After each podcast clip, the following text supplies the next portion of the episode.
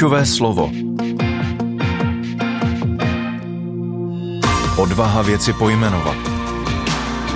Hledání v souvislostech. Klíčové slovo na rádiu 7.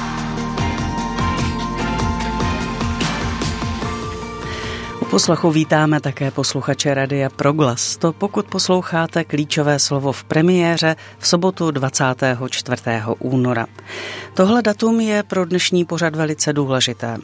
Právě v tomto dni, ovšem dva roky zpět, vypukl válečný konflikt na Ukrajině, kdy Rusko napadlo Ukrajinu. Od té doby eh, se zvedla veliká vlna solidarity a pomoci a velkého zájmu celého světa o tento konflikt. Nutno doznat, že to nebyl poslední konflikt, který nás dost eh, zaujal, ale pojďme zůstat dnes u Ukrajiny. Právě proto, že to jsou rovné dva roky, myslím, že je dobré se ohlédnout. A tak dnes eh, moc ráda vítám ve studiu Petra Hůště, svého vlastně kolegu z vysílání Rádia 7, ale pro tuto chvíli především humanitárního pracovníka na Ukrajině. Petře, vítej. Dobré ráno, Katko. Já bych tě mohla představovat mnoha různými způsoby, ale ráda bych dnes zůstala právě u toho humanitárního pracovníka. Eh, ty se téhle té práci věnuješ eh, dlouho? Je to skoro celou dobu nebo úplně celou dobu? Je, je, to, je to ty dva roky. Eh, já jsem první měsíc a půl eh, spolupracoval s církví brataskou Maják ve Vsetíně, eh, kteří se starali o spoustu uprchlíků a to mělo dvě části, že přicházeli uprchlíci a taky jsme dělali humanitární práci na Ukrajině a po měsíci a půl ten projekt v tomhle formátu skončil. Oni se potom zaměřili na integraci ukrajinských uprchlíků. Je to moc hezké. Vznikl ukrajinský sbor ve Vsetíně, mají svoji mládež, staršost manželstvo. Myslím si, že se chystají založit další, další sbor a a já jsem pak eh, tím, že jsem měl na Ukrajině, mi vznikly nějaké jako vazby a vnímal jsem tam další potřeby, tak jsem tam plynule pokračoval. Dva roky je z jedného úhlu pohledu poměrně krátká doba, ale když to člověk intenzivně žije, tak je to spousta měsíců a jednotlivých dnů naplněných velmi aktivní a někdy nebezpečnou činností, pokud tedy mluvíme o té humanitární práci na Ukrajině. Jaký je Petr Hůšť dva roky poté? Petr Hůšť dva roky poté je vděčný, než, než by byl svojí podstatou vděčný. Já jsem velmi nespokojený, nespokojený. Já mám pocit, že můj život je prázdný, nenaplněný, nezajímavý. Nevím, jestli to souvisí s mojí nevděčností, ale když vidím to, co se na Ukrajině děje, když vidím to množství jako zloby, když vidím i množství jako takových jako božích šílenců, lidí, kteří tam pomáhají, tak mě to naplně velkým respektem k životu a velké, tak jsem vděčný jednak za to, co díky Pánu Bohu můžu dělat tam, ale taky vůbec za, za maličkosti, když se probudím, když si dám kávu, když cítím jako vítr, e, jo, e, když e, pes vletí do našeho domu jako dovnitř a, a vyháníme ho ven, najednou vnímám vnímám hodnotu života a úplně maličkostí, tak myslím si, že nejsem jenom vyčerpanější tou bolestí, tam, ale taky naplněný vděčností za to, co pán Bůh dává dobrého do mého života. Takže vděčnost roste tím, že vidíš to utrpení? Myslím si, že ano. Myslím si, že ano, že si člověk více váží nejenom velkých věcí, ale taky, eh, taky úplně maličkostí. Když tam jezdíš eh, celou tu dobu, co probíhá ten válečný konflikt, jak se proměňují lidé na Ukrajině? Přece jenom dva roky v když je člověk uprostřed toho, nebo se ho to bezprostředně týká, to je velký tlak. To já přesně nevím, protože eh, často mi lidé říkají, a co na to Ukrajinci? Jo? Co na to, co, co z pohledu víry, co říkají na válku, co říkají na humanitární pomoc. Ukrajinců údajně do války bylo 44 milionů, takže co člověk, to názor, taky co Ukrajinec, to, to názor, ale já tam jezdím většinou na krátko, na tři dny, někdy na týden. Jednou za tři týdny tam vždycky jedu, aby jsme dokončili všechny projekty, všechny smlouvy, zacílili věci, které tam děláme. Mám pocit, e, ty lidi, s kterými jsem, tak mám pocit, že jsou unavení, a stále, stále více jako vystrašení, protože má přijít další mobilizace, mužská populace tam velmi klesá a tam vlastně to je zajímavé, lidé říkají, válka na Ukrajině není, ona je až na východě, na frontové linii. To je pravda, je to pravda. Eh, ona frontová linie taky není krátká, ona byla 850 km, teď živá je myslím 650 km, ale Eh, válka vypadá, že na Ukrajině není. Na druhou stranu v každé vesnici, každou chvilku je pohřeb, jo? protože i na tom západě uh, mladí kluci nebo i staří chlapi vlastně padnou ve válce a přivezou, je, přivezou jejich tělo a a rodina je pohřbí, tak eh, to je děsivé. Taky muži třeba nechodí, eh, nechodí do obchodu, nechodí do církve. Pokud jsou ve vesnici, ano, ale nejezdí do dalšího města, protože je můžou zastavit na vojenském checkpointu a odvedou je. Eh, dříve je, eh, byli odvedeni do 14 dnů, dnes do 120 minut. Do 120 minut se musí rozloučit, zbalit a odchází na frontu. Někdy jsou za 14 dní zpátky, ale už neživí. A tak eh, to je tam děsivé. Když tam člověk přijde třeba na to Zakarpatí, tak tam jsou krásné domy, eh, vybavené supermarkety, lidi mají drahé auta, ne všichni. Je tam obrovská chudoba a jsou tam taky jako velmi bohatí lidé a člověk napravou nevidí tu válku. Jednou jsem přijel třeba do, do Kieva, a jsme se šli ubytovat, pak, že jdeme e, večer na večeři do města a přesedli jsme ke kolegovi do dodávky a on řídil, no musím říct, bez okolků, to neřeknu diplomaticky, řídil jako prase, jo. A on vybržďoval lidi, troubil, stále nadával na někoho já jsem si říkal, wow, to je přece za hranou, proč mu někdo neřekne? Já jsem jako jeho kolega, ale jsem ze zahraničí, já mu nemůžu říct, když tady sedí čtyři další jako a nikdo mu nic neřekne. A on byl jako Ježíš, on četl moje myšlenky. On v jednu chvíli v tom provozu zastavil, otočil se a teď mi to začal vysvětlovat, proč se tak chová. Říká, Petře, my jsme neskutečně psychicky vyčerpaní. Je to 14 dní, co já už nespím 14 nocí. Já usnu třeba na chvilku a říkal, to už bylo měsíc a půl v kuse, co byly letecké nálety a on říká, v jednu hodinu zazní sirény a, a, a on říká, já se probudím a už nezaberu. Ale já chodím běžně do práce, jo. Byli jsme, on má krásný byt, byli jsme ve 12. patře, no když jsme šli k němu domů, tak jsme vzali kanistry, jednak eh, na pití a jednak taky na spláchnutí. Moderní byt, ale vlastně, protože nešla elektřina, eh, on měl děti v zahraničí, v Norsku, dneska už je má i s manželkou zpátky, a, a zároveň ty děti jsou stále schované ve sklepě, protože jsou nálety, a nebo jsou ve škole, ale musí být v prostoru, kde nejsou okna. A když tam člověk přijde a napravou se podívá, jak ti lidi jsou krásně oblečení, mají hezké auta, hezké bydlení, tak člověk si říká, že tady válka není. Ale když nahlédne jenom pod pokličku, tak zjistí, že ta válka je pro ně absolutně devastující. Já jsem právě nedávno mluvila s jednou Ukrajinkou, která byla tedy tady v České republice. Ptala jsem se jí, jak to všecko eh, zvládá. Ona tam spravuje nějaký sklad, který distribuuje pomoc zase přes další lidi na frontu. Říkala mi, no víš, snažíme se žít, jak to jde, takže někdo eh, opravdu se tváří, že válka není a chodí do práce, stará se o rodinu, o zahrádku a je úplně v pohodě. A další do roztrhání těla, jako my v tom skladu, pracují na tom, aby pomáhali dál. Já to chápu a vlastně nechápu, jak se uprostřed toho všeho dá žít, jako by válka nebyla.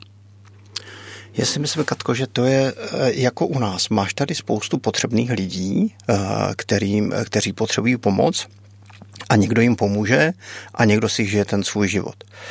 Ta válka vypadá pro nás tak jako, že je to takové víc vygradované, jako horší, zlé, ale člověk si asi na všechno zvykne a pro mě je šokující, že i tam spoustu lidí vlastně je to nezajímá.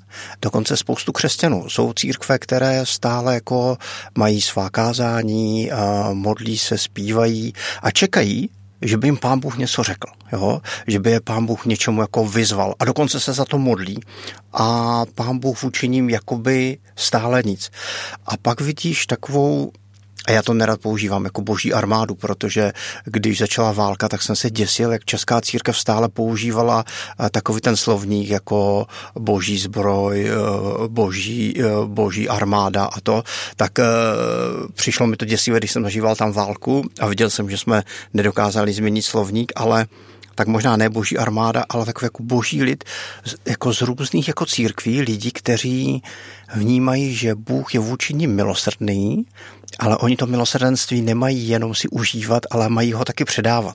Že vnímat boží srdce, to, že pán Bůh nám nedal jenom milost, že nám odpustil, ale že nám dává taky milosrdenství. A to se obnovuje každého rána což je těžké vnímat na Ukrajině, jo? protože člověk má pocit, že tam se obnovuje akorát jako zloba a nebezpečí. Ale vlastně je tam spoustu lidí, kteří jsou jako neskutečně odvážní. Já tam spolupracuji třeba s Federem, profesorem teologie v Kijevě a mu těsně před válkou na covid zemřela mladá manželka. Docela tragédie. Během války mu zemřel syn, ne v bojích, ale puklo mu srdce. Až když jsem byl u Federa doma a zjistil jsem, že bydleli kilometr a půl od frontové linie, tak uh, jsem rozuměl, proč, uh, když synovi zemře maminka a, a ruské vojsko má skoro kilometr od sebe a dopadají tam rakety, tak jeho synovi e, zemřel taky jeho syn. A teď mu zemřela ještě maminka. On zažil vlastně v krátké době tři tragédie a on pravidelně jezdí na frontovou linii a vozí tam vlastně potraviny, hygienické věci, léky, e, vozí tam Bible a jezdí tam Eh, lidi obejmout, pomodlit se za ně, někdy vyslechnout, ale je to tak, že když eh, jsou lidé třeba schovaní týden, 14 dní nebo měsíc někde ve sklepě, tak eh, tam není žádný rozhovor. Oni nejsou schopni mluvit, třeba i dva, tři dny. Jo, tam je, můžeš jenom obejmout, pohladit, pomodlit se za ně, říct jim něco, něco dobrého. A, a tak já jsem v šoku, že třeba například tady ten Feder, i když prožil tři tragédie ve svém životě, tak vlastně vlastně jezdí stále na frontu. Uh, on dělá také semináře pro kazatele, pastory. Říkám, Federe, prosím tě, a co je vyučujete? On říká, no to, aby nás uh, nenávist nestrávila a to, aby jsme prošli tenhle čas s Pánem Bohem a s určitou lidskostí. Já říkám, no a co z té Bible vyučuješ? A on říká, no třeba takové kázání nahoře.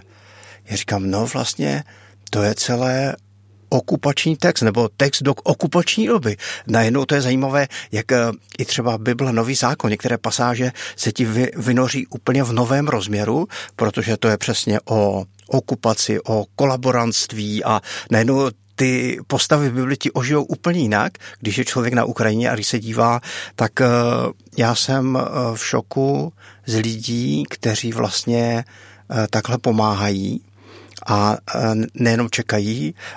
Je zajímavé, když se jich ptám, jako proč to dělají, tak oni na rovinu, rok to neříkali, jo, ale potom roce říkají, že buď by se upili k smrti, anebo by se zbláznili. Že vlastně uh, myslím si, že to, jak se vyrovnat někdy jako ze zlobou, je aktivně se k tomu postavit, nejenom čekat.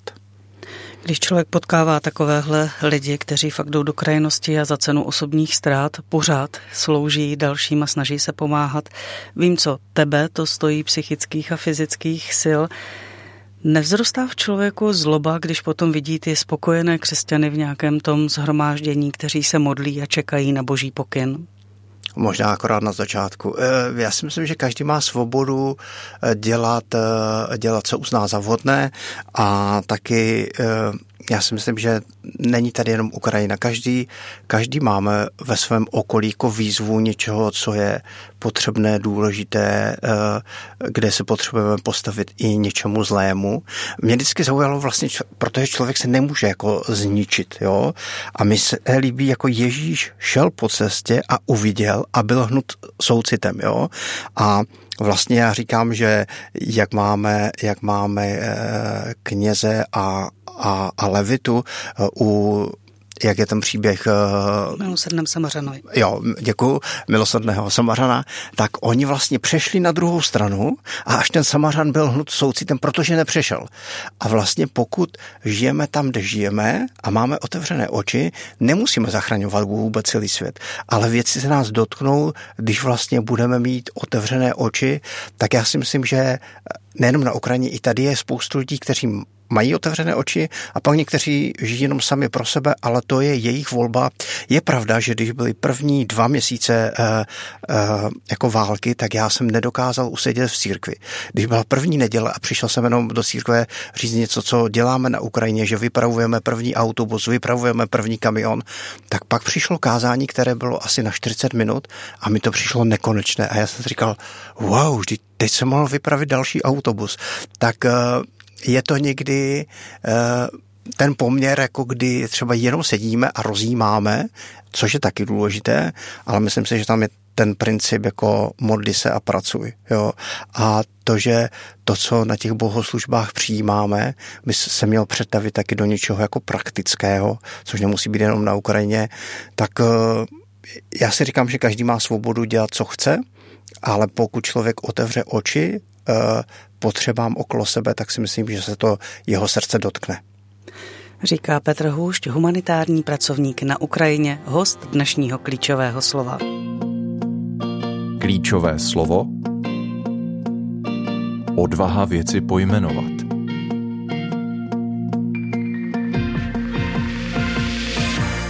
Posloucháte klíčové slovo dnes na téma dva roky poté a se mnou ve studiu je Petr Hůšť, humanitární pracovník na Ukrajině. Dobré ráno, pokud nás posloucháte v premiéře pořadu, přeje také Kateřina Hodecová. Petře, tahle ta písnička, ty si říkal, že se si modlil skoro celý rok. Proč?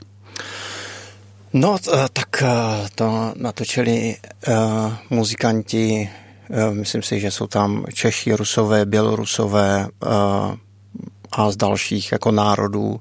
Oni v momentě, kdy se přiznali k tomu, že stojí za Ukrajinou, tak věděli, že ti, co jsou z Ruska nebo mají v Rusku rodinu, tak se tam nejspíše x let nepodívají a jejich rodiny taky můžou prožít jako persekuci.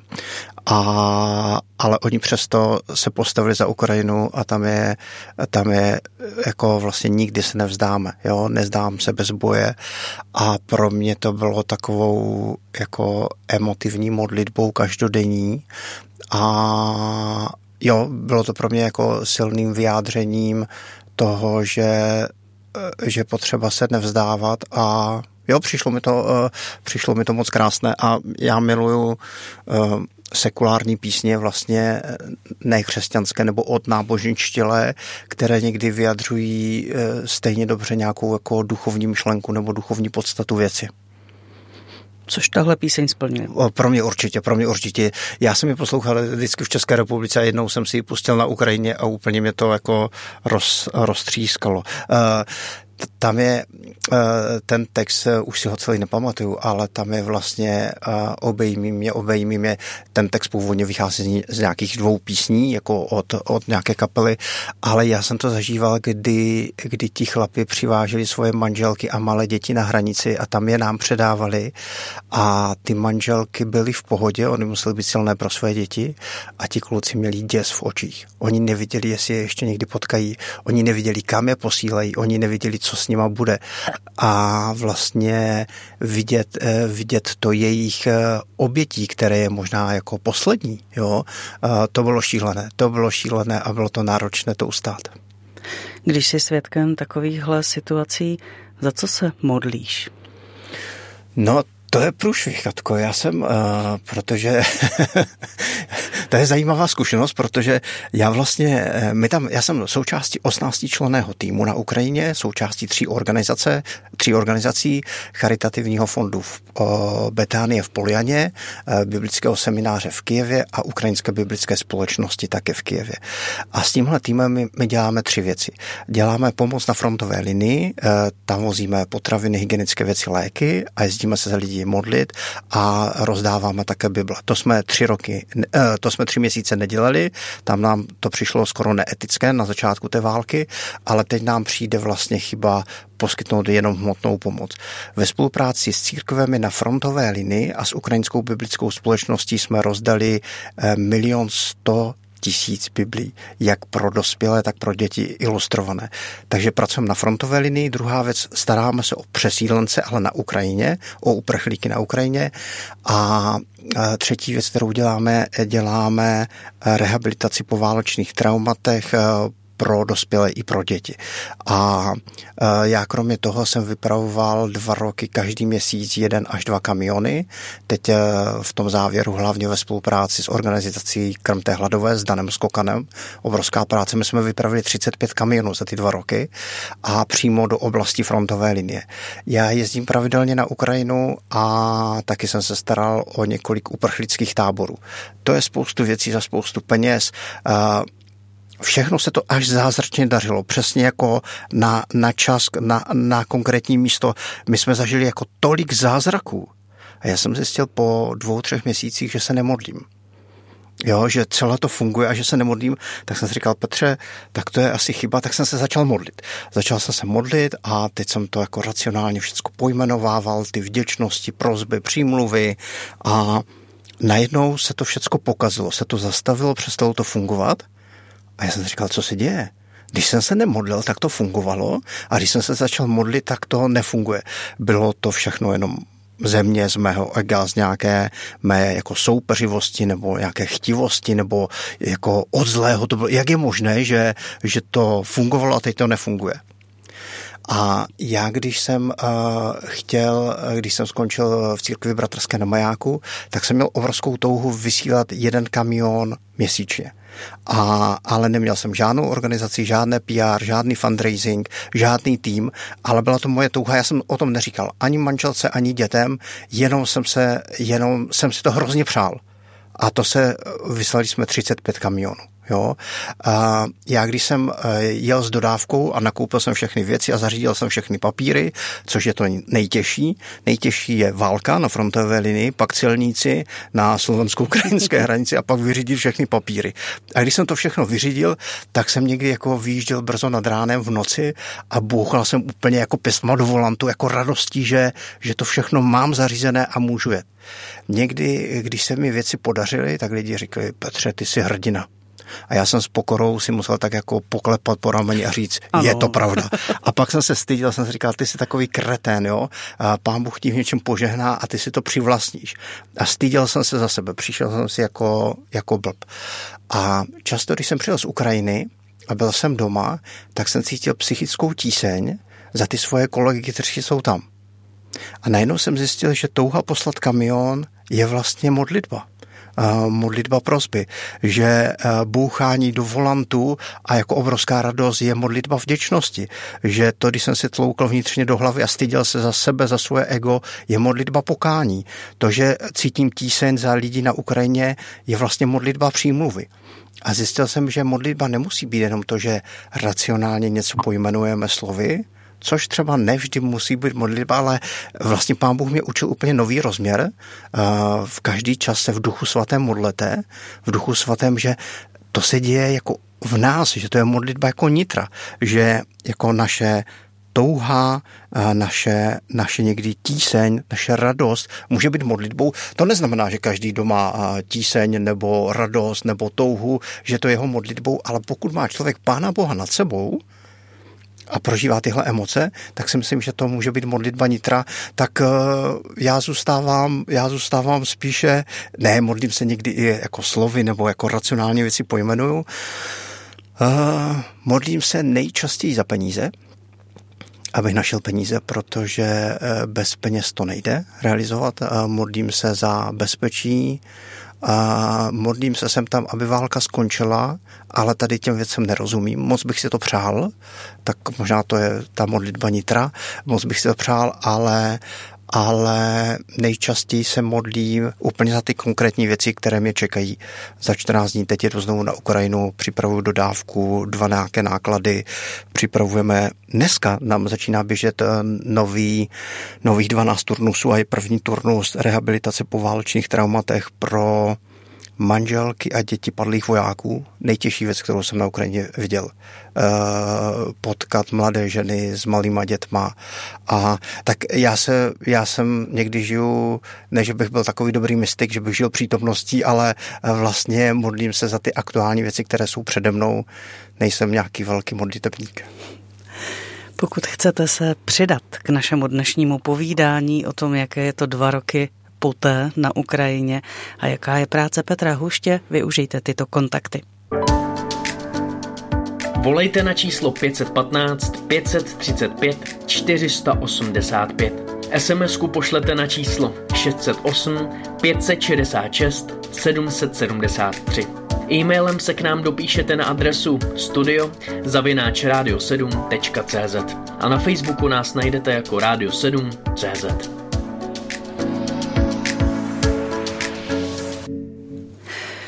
Vyprávíme tu o té košaté a rozvětvené práci na Ukrajině, teď konkrétně tedy ve tvém podání, tvém a tvých kolegů. Ale hodně mě zajímají ti lidé, které potkáváš.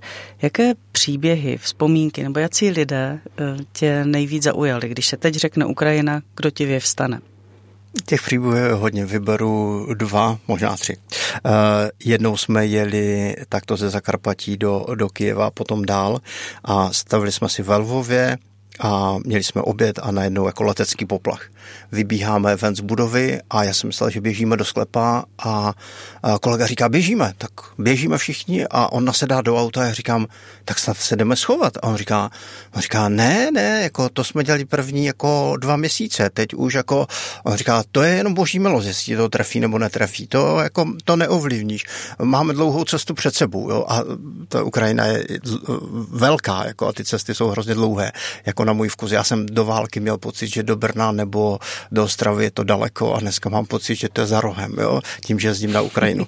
No a jeli jsme takto z Lvova do Kieva a zastavujeme se tam v takové malé hospodce, pokaždé jako na jídlo a e, poznávám, e, nevím jestli kulturu ukrajinskou, ale gastronomii ukrajinskou a boršť na tisíce způsobů, jo, a Zastavili jsme se tam a vyšla paní hospodská, taková starší paní, vitální, pěkně upravená, srdečná a kolegové mě představili, že jsem humanitární pracovník z Česka, povídáme a ona najednou vytáhne mobil a ukáže mi fotku.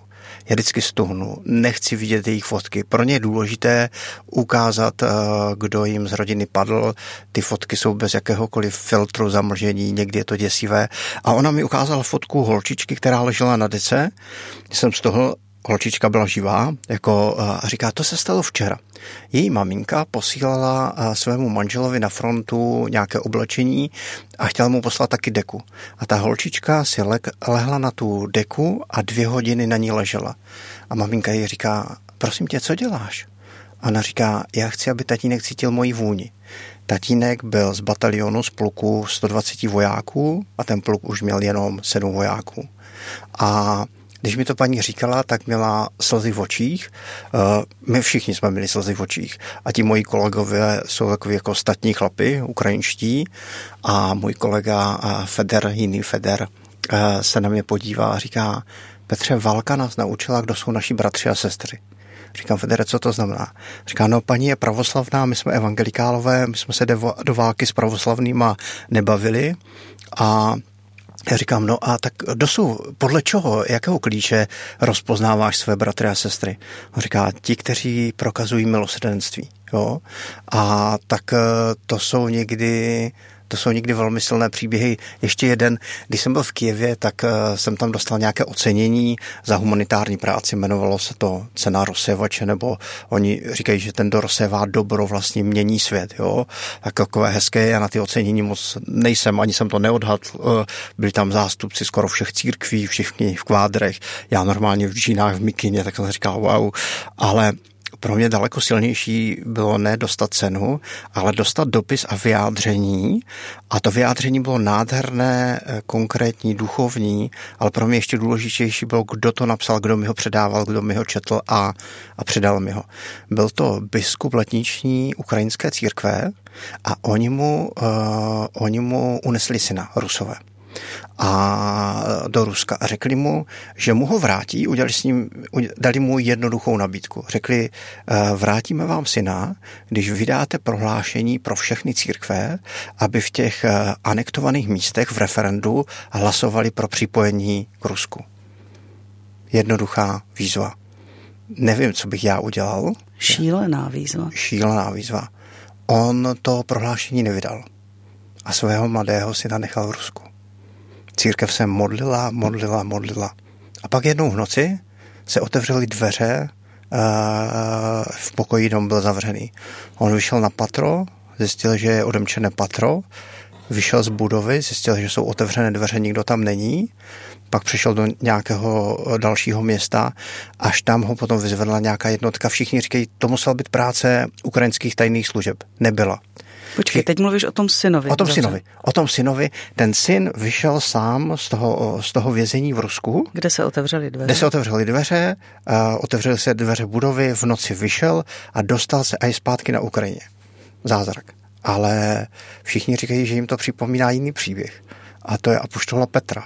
Tak uh, někdy já jsem, Katko, neviděl tolik zázraků za celý svůj život jako během času na Ukrajině a myslím si, že tam, kde je velká tma, může být ještě jako uh, větší světlo a někdy jako větší význam toho světla nebo vnímání toho světla, tak uh, to jsou, to jsou někdy šokující věci.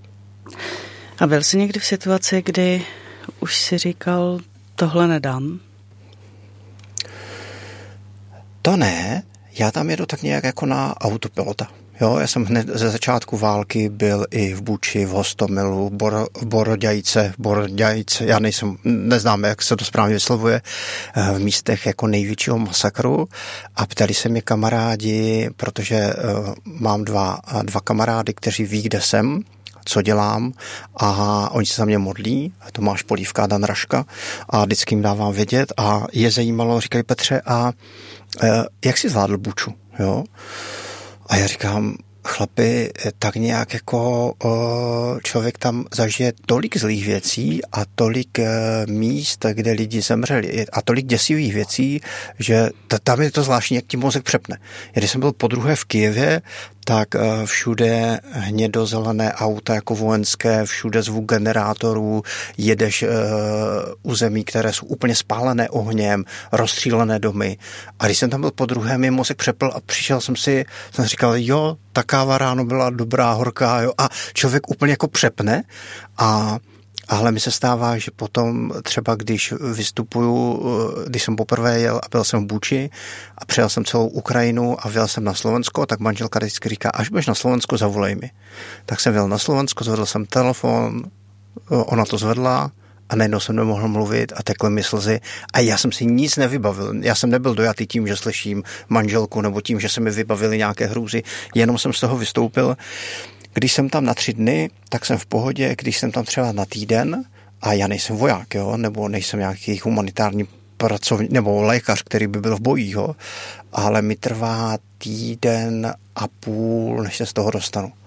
Já, já se moc těším domů, Uh, těším se na manželku, na děti, to mi vydrží tak den, den a půl a a pak začnu být uh, nevrlý, podrážděný, vnitřně agresivní, a ležím v gauči zakrytý dekou a připadám si jako psychopat, říkám dětem, prosím vás, nekřičte, já budu zase v pořádku. Jako když slyším tu větu, jako pakuju, já budu zase v pořádku, tak si při, připadám si uh, hrozně divně, ale je to, než se to všechno jako vyplaví, zjistil jsem, že na to nemůžu používat alkohol, což já s alkoholem problém nemám.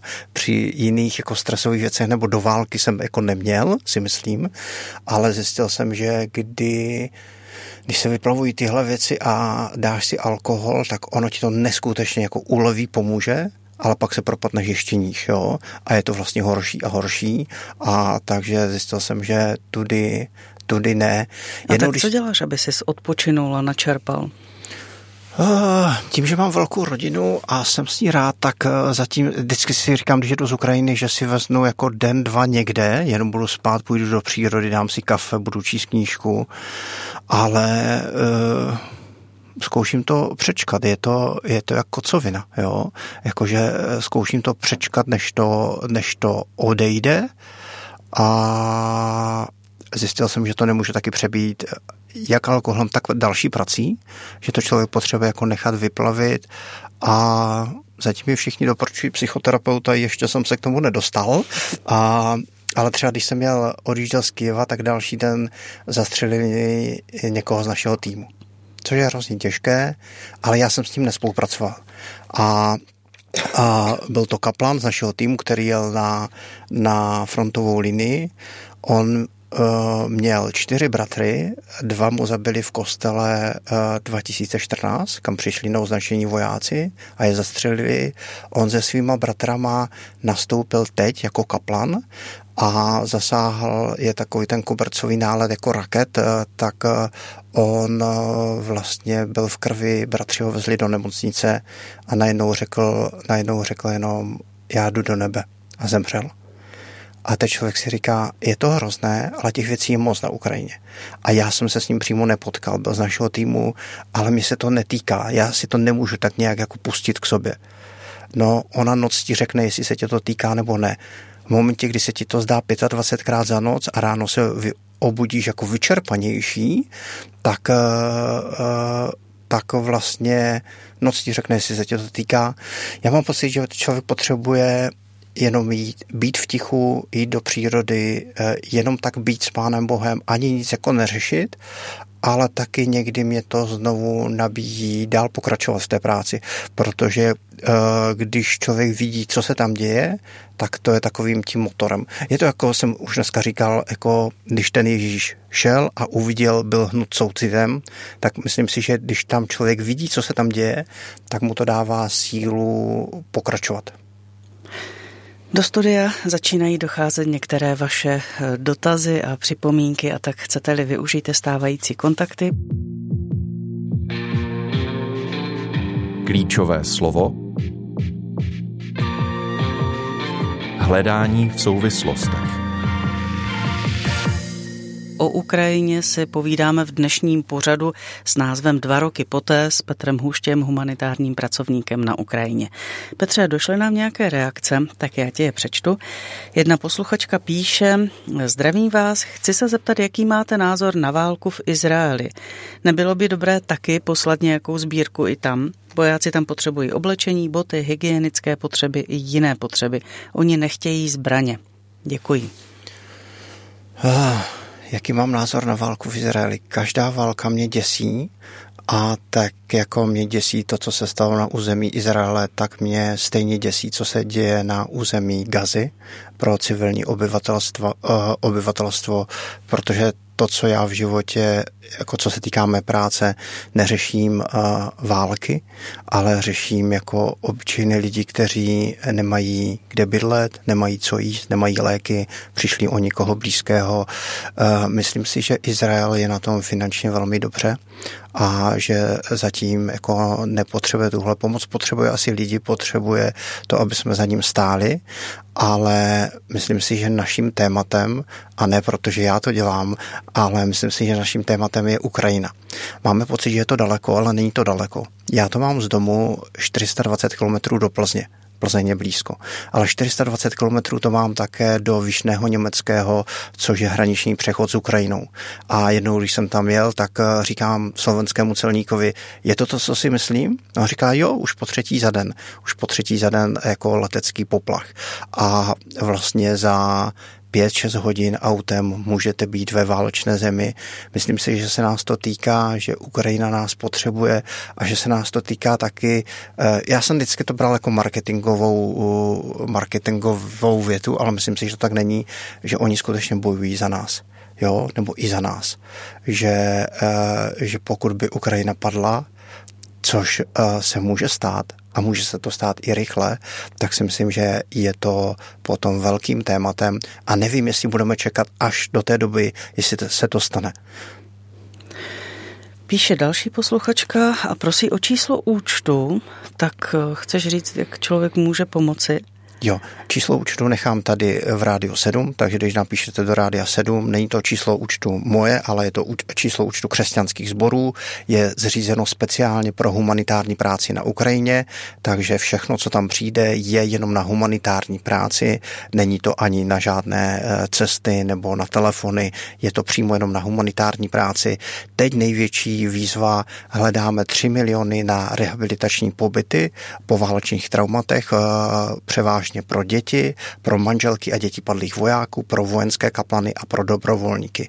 Jsou to všechno lidi, kteří trpí posttraumatickou stresovou poruchou a na všech tady těch pobytech je duchovní pracovník, psycholog, psychiatr, protože když dovezete třeba děti z frontové linie na Zakarpatí a přijde bouřka, oni nerozpoznají, že je to bouřka. A to není pláč to je řev v celé budově. A to je, to je skoro peklo. To byste nechtěli zažít. Ne válku, ale jenom rehabilitační pobyt pro děti, kteří jsou siroci nebo polosiroci, tak nás jeden účastník stojí 5 tisíc korun, je to totiž na 10 dnů nebo na 14 dní, děláme to pro 50 lidí, jeden takový pobyt, takže jeden pobyt nás stojí 250 tisíc, 12 pobytů nás stojí 3 miliony, vlastně nejde o to posílat obrovské částky, jsme rádi i za obrovské částky, ale, ale z každé částky se dá něco pořídit. Takže když můžu poslat někdo pět tisíc korun, tak tím zaplatí pobyt jednoho dítěte, které může eh, zažít nějakou rehabilitaci, jak se vyrovnat se svými traumaty. Na to navazuje také Franta. Ten píše, chtěl bych se zeptat, může jednotlivec poslat na Ukrajinu nějakou humanitární pomoc a jaké jsou možnosti? Eh, nejjednodušší je eh, poslat peníze a nakoupit to buď na Ukrajině, nebo nakoupit to tady a dovést, ale eh, je spoustu lidí, kteří vlastně nevěří to, že to tam, to tam jako dojde a já se tomu nedivím. Ukrajina skutečně je skorumpovaná, včetně neziskového sektoru taky někdy včetně církve. Oni tohle téma vnímají trošku jinak, proto si myslím, že je potřeba znát lidi, kteří tam pracují, vědět, s kým tam pracujeme, mít to všechno zasmluvněné, mít o toho fotky, ale kdo by nechtěl poslat peníze přímo na, na Ukrajinu, tak existuje jiná taková věc a to jsou potravinové balíčky. Zase, když napíšete do rádia, já se vám ozvu jako pár rodin nebo lidi z nějaké práce nebo ze společenství potřebují 150 balíčků, v každém balíčku 15 až 17 potravin, jde to převážně pro vdovy nebo pro staré staré lidi eh, nebo pro lidi, kteří jsou úplně bezprizorní díky válce a je to obrovská pomoc tady tyhle balíčky, takže já vám pošlu jenom, jak taková krabice může vypadat a vy to můžete připravit, já to vyzvednu, všechno vám k tomu řeknu a dodám. Takže kdo by chtěl dělat spíše materiální pomoc, tak může a rád vám o tom řeknu víc. Píše také paní Eva, Jenom děkuju Bohu za lidi, kteří nemají srdce z kamene, ať to Ukrajina zvládne po všech stránkách i lidi, kteří se pohybují kolem. I vy, pane Hušti, díky vám a vašim spolupracovníkům. Děkuji. Jako myslím, paní Eva vyjádřila za nás mnohé. Také píše Milan, i u nás máme delší dobu kontakty doma s věřícími z Ukrajiny. Dvě otázky. Má každý dar dělat tvoji práci? A podle věřících, co k nám chodí, je vláda na Ukrajině jiná než u nás. Je to vláda spíše mocenských korporativních eh, skupin. Tak to píše Milan, to druhé možná taky byla tedy otázka. Ta první, jestli to, já si nemyslím, že eh, je, je něco významnější a důležitější a něco méně důležitější. Já teď mám týden po pohřbu mého taťky, on měl dva a půl roku rakovinu a ten jeho závěr byl těžký a moje žena se o něho starala, dávala mu léky, umývala ho, přelepovala mu dekubity jednak já bych nemohl dělat věci na Ukrajině, kdyby ona nedělala tohle a jednak já si myslím, že není jako, že to je skutečně mít jenom eh, v životě otevřené oči, není potřeba zachraňovat svět, ale to, co se dotkne našeho srdce, tak eh, mi do cesty vešlo to, že dělám na Ukrajině. Já jsem 21 let pracoval eh, v oblasti církve a neziskového sektoru, pak jsem se nadechl, chvilku jsem dělal zednickou tesařskou práci, pořídil jsem stádečko ovcí a najednou do toho přišla válka na Ukrajině. Já jsem v tom vnímal jednak eh, boží povolání a boží požehnání, to zní hrozně divně, jako během války, ale nám se v té práci skutečně daří. Narazil jsem na velmi jako zajímavé lidi, s kterými spolupracuju a ta spolupráce funguje a taky vnímám jeden zázrak za druhým, že pán Bůh jde před náma a my jdeme jenom za ním. Taky mi to poskytuje, já se učím úplně nové věci, mám nové přátelé a tak eh, pro mě to je, mám pocit, že pán Bůh mi to dal do cesty a jenom nějak v rámci toho eh, já jdu za ním. Ale každý máme před sebou nějakou jinou v uvozovkách Ukrajinu, jinou potřebu, do které můžeme a nemusíme vstoupit, máme tu svobodu a takže myslím si, že není něco více důležitého, něco méně důležitého.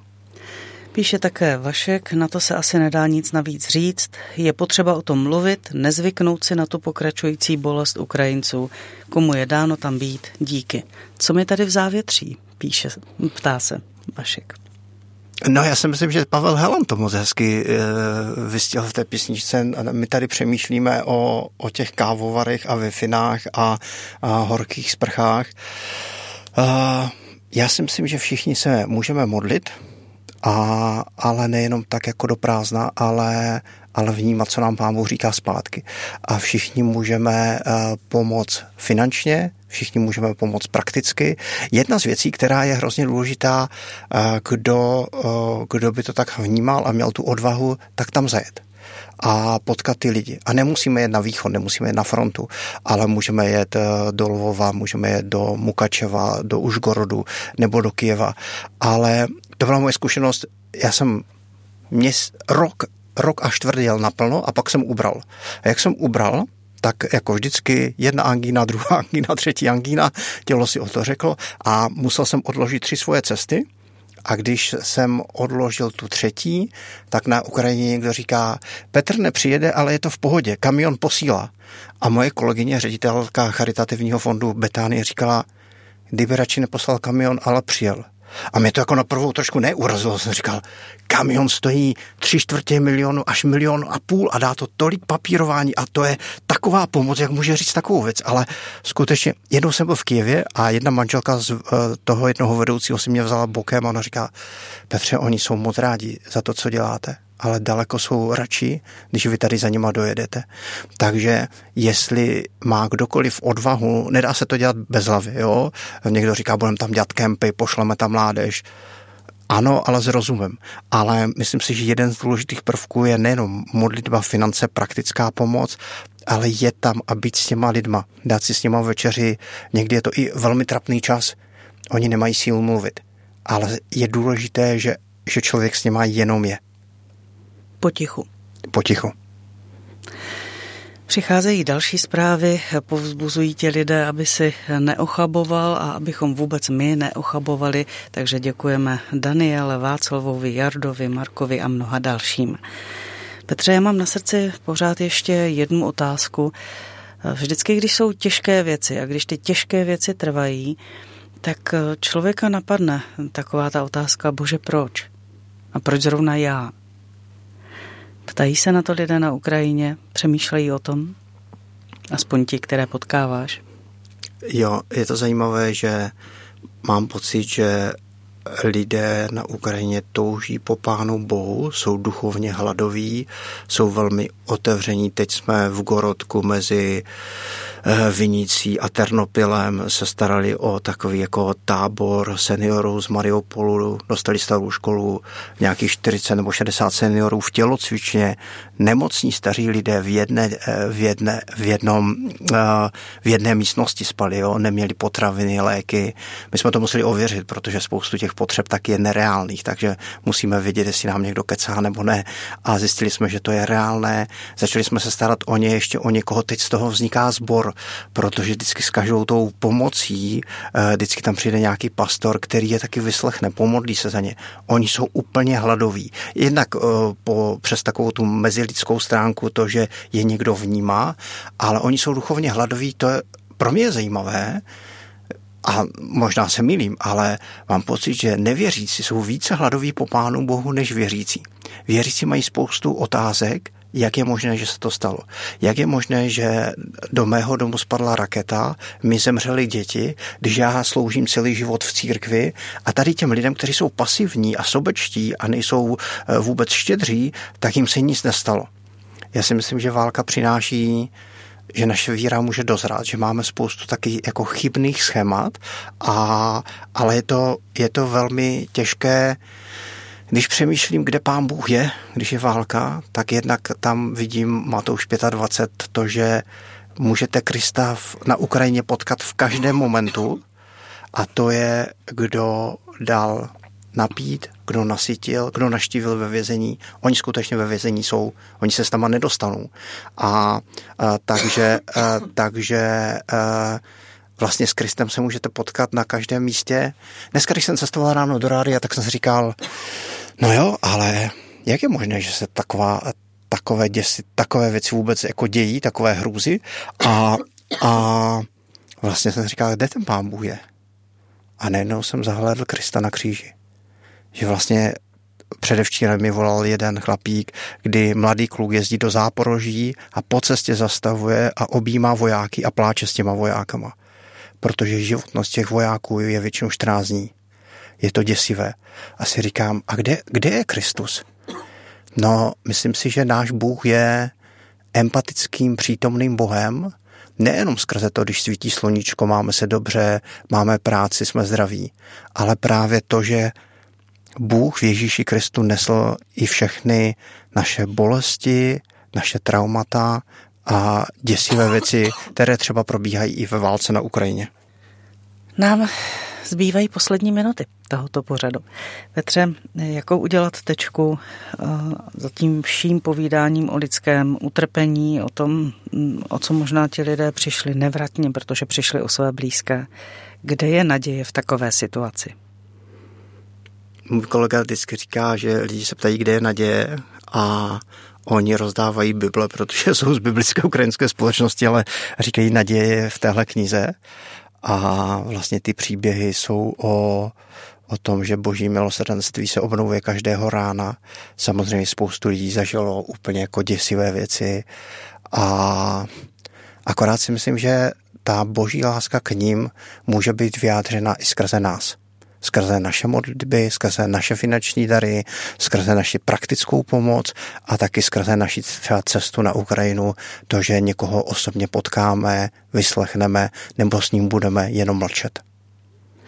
Říká Petr Hůšť, humanitární pracovník na Ukrajině, člověk, kterého eh, poslední dva roky asi docela změnili a posunuli v životě. Petře, děkuju. Děkuju za to, co si tu říkal a sdílel. Ať se ti daří a pán Bůh tě chrání. Děkuji, Katko, za možnost rozhovoru a za možnost mluvit o Ukrajině, protože myslím si, že oni nás potřebují. Od mikrofonu se s přáním klidného dne loučí také Kateřina Hodecová. Zvu vás k poslechu zase za týden. Naslyšenou.